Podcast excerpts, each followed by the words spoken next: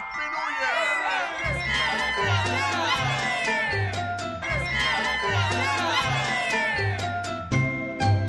C'era una volta un principe ricco come il mare e un giorno gli venne voglia di farsi un palazzo, proprio in faccia a quello del re, ma più bello di quello del re.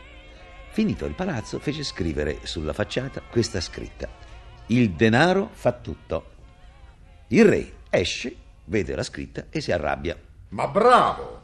Ti sei fatto un palazzo che a confronto casa mia sembra una capanna e l'hai fatto scrivere tu che il denaro può tutto? Sì, maestà, ma se non vi piace ci vuol poco a farla scrostare. No, no, no.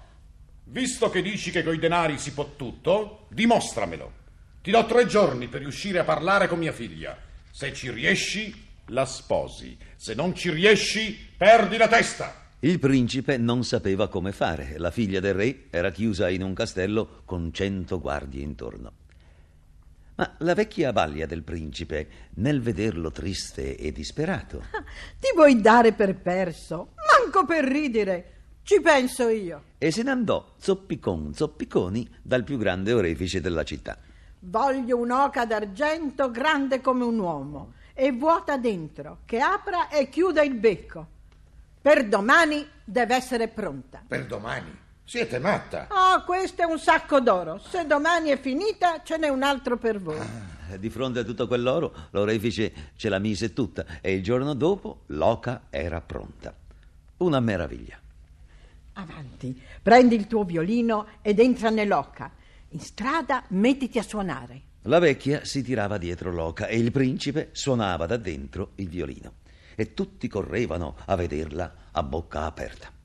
Anche la figlia del re chiese il permesso di vedere lo spettacolo. Domani è scaduto il termine per quel fanfarone del principe e potrai. Ma ho sentito dire che domani partirà. Va bene. Portate quell'oca d'argento nel castello, che la veda mia figlia. Era quello che aspettava la vecchia. Mentre la principessa stava a sentire incantata quella musica, dall'oca saltò fuori il principe.